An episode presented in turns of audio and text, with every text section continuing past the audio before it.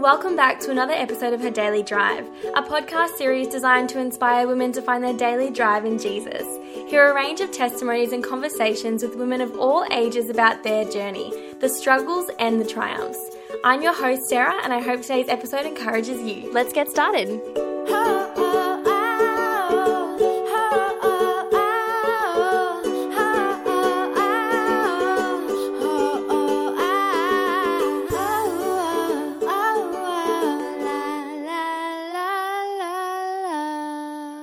Before we start today, a quick little message to apologize for my voice. I thought it would definitely be at a different pitch by now, but I am a bit sick. I couldn't pass up the opportunity today though to interview Val. Val is an amazing woman in my church and she's one of the very first ladies that I ever interviewed. I ended up losing the card that had her interview on it, and so I could never actually release it or edit it. And so Val has very kindly come back today a year and a bit later to actually record another interview with me Let's get started. There are three types of people in the world those who love to create meals, those who enjoy it, and those who couldn't care less about food but love a good gathering with friends and family around the table. So I feel like we can't go wrong with this new segment, Meals and Memories. So, hi, Val. Hi, Sarah. Thinking back over your life, has there been a meal that you've enjoyed or created, and what memorable moment is there for you with that? I was just thinking about it, and I'm number three. Yes. I, I, the food's not important to me, but I love the people, and gathering around food is good. I don't like creating food. I really don't. I, am not, never have been good in the kitchen. So I'm, I'm your number three.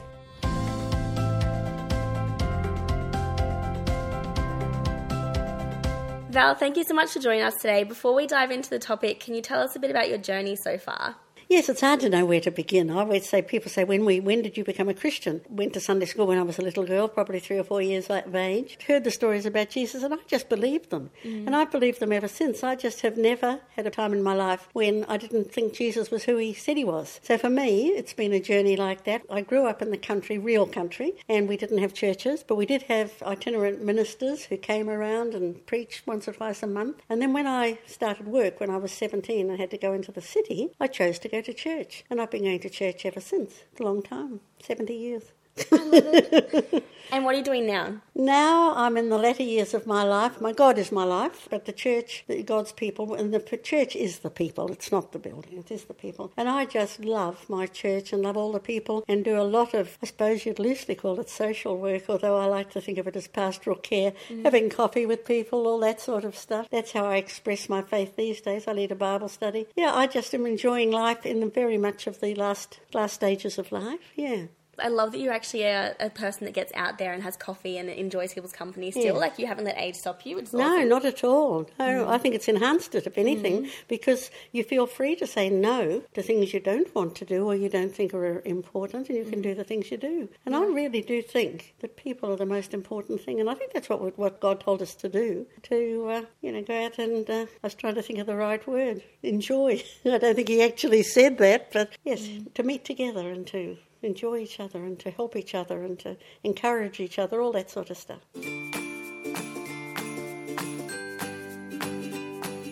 Val, what topic are you going to talk to us about today? Well, you suggested maybe prayer, and I am very much into prayer. I just think that God asks us to, He wants us to turn to Him in every circumstance. I don't have specific prayer times regularly, but I, I always say, your life is lived in God's presence all day long. I'm waving my hands around, and when you're when you're out and something good happens, you say, "Thank you, God. That was that was marvelous." You know, when when you're thinking about somebody that's a sadness, you, "Oh Lord, will you step into the situation and fix it?" And I just think prayer is just so important. Taking mm. everything, everything you are to your Lord. Why do you think it's important for us to pray in today's society? Well, it's so easy to get sidetracked. It's so easy to just relate to what's happening in the world. I mean, look all these electronic mm. gadgets and all the people you see working around we old people all complain about young people having their heads in their iPods and iPads and iPhones and things all day long. I just think that that's cutting communication with people, and I think God wants us to relate to each other. Mm. I just think that's that's very very important. You bring up a good point though. It's not only cutting communication with others, but it almost can also cut communication with God. Yes,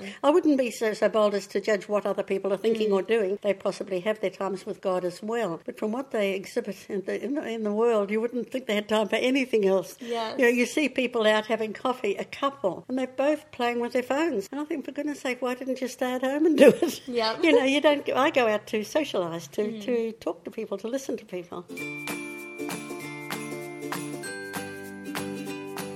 What experience have you had with this? I lived out the middle of my life. I told you about my childhood, but I didn't tell you about the middle. When I was 40 ish, my husband and I moved from New Zealand to Australia with three small children, and we went to a new church in Brisbane, a church that was different. There, my spiritual growth took a gigantic leap. i had been a churchgoer. Jesus was never not part of my life. When we were married, we were equally yoked. We went to church, we lived by Christian principles, all that sort of stuff. But when my spiritual growth spurt started, he didn't want to come along and he stopped going to church. And so I was virtually on my own. So one of the women in church started a small group to have Christian conversations about everyday things because you couldn't talk to a, a husband who wasn't, who God wasn't the centre of his life. You couldn't t- t- take the Christian perspective on what you were going to do about the children or what you were going to do about different things. So this was somewhere where we could meet and discuss that. And in that group, I just grew immensely. And then in that same year, uh, the Bethel Bible Studies came to Australia from America, and our minister decided to bring it into our church. And I was one of 20 people that she asked if we would be interested in doing a teacher training course. And that was in 1978 and uh, I did it for two years, and I've taught it ever since. It's an overview of Scripture. Um, we always pray. We pray for each other. We, we always pray, but no, it's not prayer centred. It's Bible centred. Mm. In my opinion, every small group I was brought up on this at some stage should be four square. Mm. You know, the Bible based, prayer based, fellowship based, and outreach based. Most of them concentrate on one or the others of those aspects more thoroughly, but you bring in the others as well. This church has been on this property for 20 was 1994 it was opened.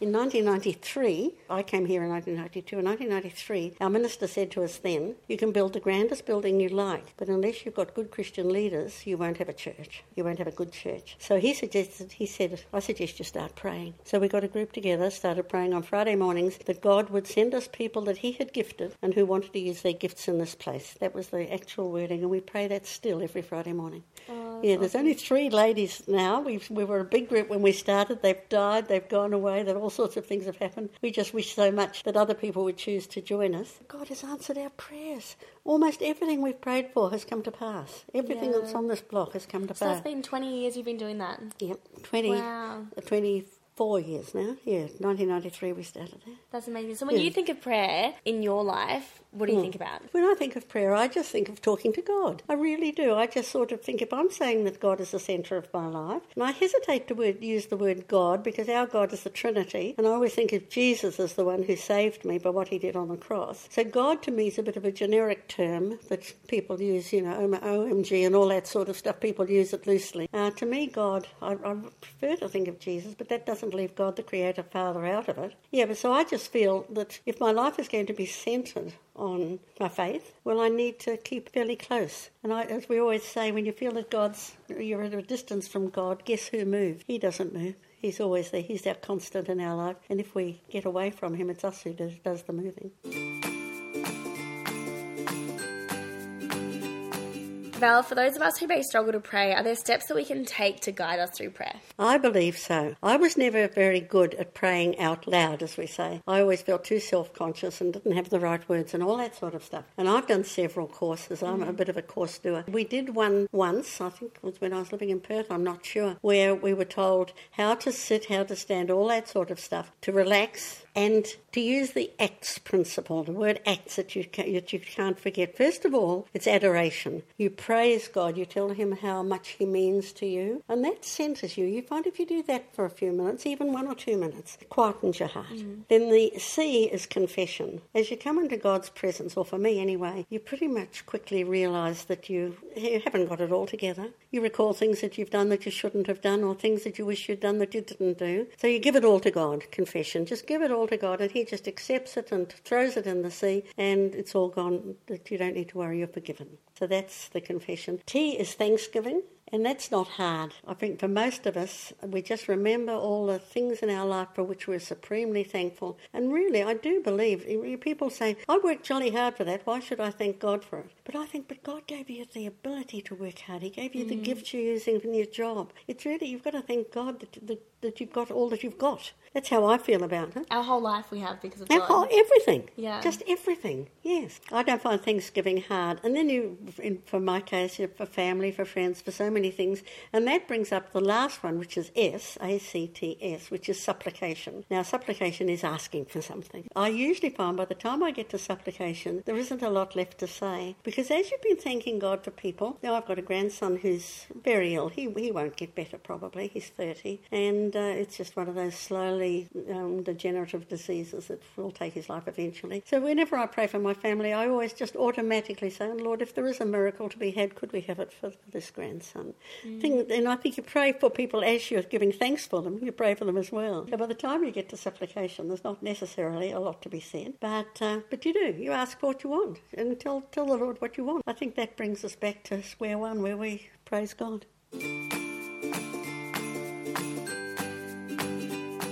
What's God's perspective on praying? Well, you know, we have to go back to the Lord's Prayer, don't you? You know, it was made so clear. When you pray, this don't, don't babble on like the hypocrites do, I think Jesus said, but pray, Our Father in heaven, hallowed be your name, etc. I did a boys' brigade in a church I lived in, I was in in Tasmania a long time ago, and they asked me to do a segment with the boys' brigade on prayer, the Lord's Prayer. And we went through it with every word, and if you dissect it, it really is so powerful. Our Father. You know, it's just, it's so personal. Some people really struggle with forgiveness, both forgiving themselves and forgiving others. But I think if you pray that prayer slowly and thoughtfully, regularly, it really does bring everything into focus. Yeah. Thy kingdom come, thy will be done on earth as in heaven. When that gets back to the supplication, we pray for what we want. But then we get round to saying, God, it's really what you want for me that's important. I find the Lord's Prayer immensely powerful. Were there any Bible verses or stories that inspired you along this prayer journey? Now I had to write that down because you know I'm not very good at memorising Bible verses, but there was there were a few I rang, wrote down. Matthew eleven twenty eight, where Jesus said, "Come to me, all of you who are weary and heavy laden, and I will give you rest. Take my yoke upon you." And you, I don't know if you know what, what the yoke symbol is. You probably do. Not everybody might, but if if you put a yoke on a beast, it's two beasts walking together and they carry the load equally. If you put Jesus' yoke on, he carries the load for you, and you just walk along with the load being carried for you. And I just think that take my yoke. If you're burdened, if you're heavy laden, what did I say? Uh, weary and heavy laden. Maybe it, I don't know at your stage of life whether you get weary and heavy laden, but through life there are lots of times when you really wonder how you're going to go on. There really are. And that's a, that's a lovely verse for that. Then Ephesians 6, verses 7 and 8. Work with enthusiasm, as if working for the Lord rather than people. I think this might have been out of the, the message, I'm not sure. Remember that the Lord will reward each one of us for the good we do. And I think if you can be enthusiastic, I can't see how people can be a miserable Christian. I really can't. I think you've sort of got to be enthusiastic. And as I say, a lot of the time I have coffee, we just happened this morning and we overran time because this person just had to unburden themselves. And if you're enthusiastic and you can keep smiling, I think it makes a huge difference. So that's Ephesians 6, 7 and 8. Then this is my very favourite verse, Colossians 1, 27. And this is as I learned it. I do know this one off by heart. It says, I learned it and I've never found the translation that it comes from. I don't know which translation, but I learned it. It's Val's translation. It's Val, yeah. yeah. I always say the gospel according to Val. Yeah, Yeah. that's right. the secret is simply this Christ in me. Yes, Christ in me. Val, bringing with him the hope of all the glorious things to come. And if you read it in any translation and you think about that, it's the hope. And it is Christ in us. I mean, it's the Holy Spirit within us that keeps us ticking over. That to me, that Colossians 1.27 is my very favourite verse. Because if I didn't have Christ in me, I wouldn't meet the person I am. And I like that. And the last one I wrote down was Matthew 6, 9 to 13,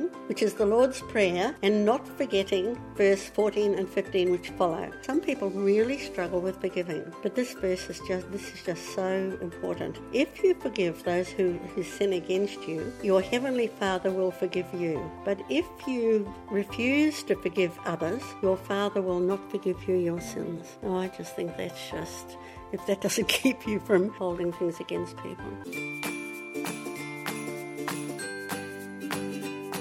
Before we finish, Sage, do you have any final words of encouragement for listeners about prayer? I do think it's important to have a quiet time. I have to confess I don't every day. Some days I just get up and get going, and sometimes later in the day I do daily devotions, which I don't always do daily. I can I, I did yesterday's, today's, and tomorrow yesterday because I knew I was going to be going out early, and I thought, well, I'll do it now and I'll catch up later, uh, which isn't ideal, but that's what I do. But I do think the keeping God in focus, even you know, this probably there's young mums who have to get their kids off to childcare and then get to work and then get home think about food and shopping. The life of, of, younger women these days, I think, is very demanding. I would say not to let the earthly things become too important. We have to do them, they have to be done, and you have to look after the people in your care. But, you know, the love one another, I just think it's caring about people is the most important thing. Pray at all times. Pray at all times. What did he say? When two or three are gathered together, what was the other thing I wrote down? Do not forsake. Yeah, do not forsake the praying. And don't think of it as praying, and I think they've said this from the pulpit, the different preachers over the time. Don't think about it as uh, different words or anything. It's just talking to somebody who you love and admire. I find now, if I'm sitting with a person and we're talking about a difficulty, I'll say, "Well, let's put, let's give it to the God and to the Lord in mm. prayer," and I can do that easily. I think it comes hand in hand with loving others. It's like loving God, and part of that is communicating with Him and having a relationship with yeah. Him and loving others. That's right. Yeah. Yeah. And I find often, I find myself, even in a shopping centre, you can pray with somebody who's having a difficulty and to say, well, look, let's take it just a moment and give it to mm. God. That would be my final word, I think. Don't hold close to your heart anything that's troubling you just give it to the Lord in prayer. We, I probably know more hymns than you do, but there's an old hymn that says, "Give it to the Lord in prayer." I feel like we've sung that before in church. Yeah, yeah. that's it. right. Yeah. Val, thank you so much for chatting to us today on the podcast. It's great to be encouraged and inspired to spend more time with others and loving others, but also communicating with God through purposeful prayer. So yeah. thank you. Thanks, thanks very much, Sarah. Amen to all of that. Until next time, I hope you have a wonderful week.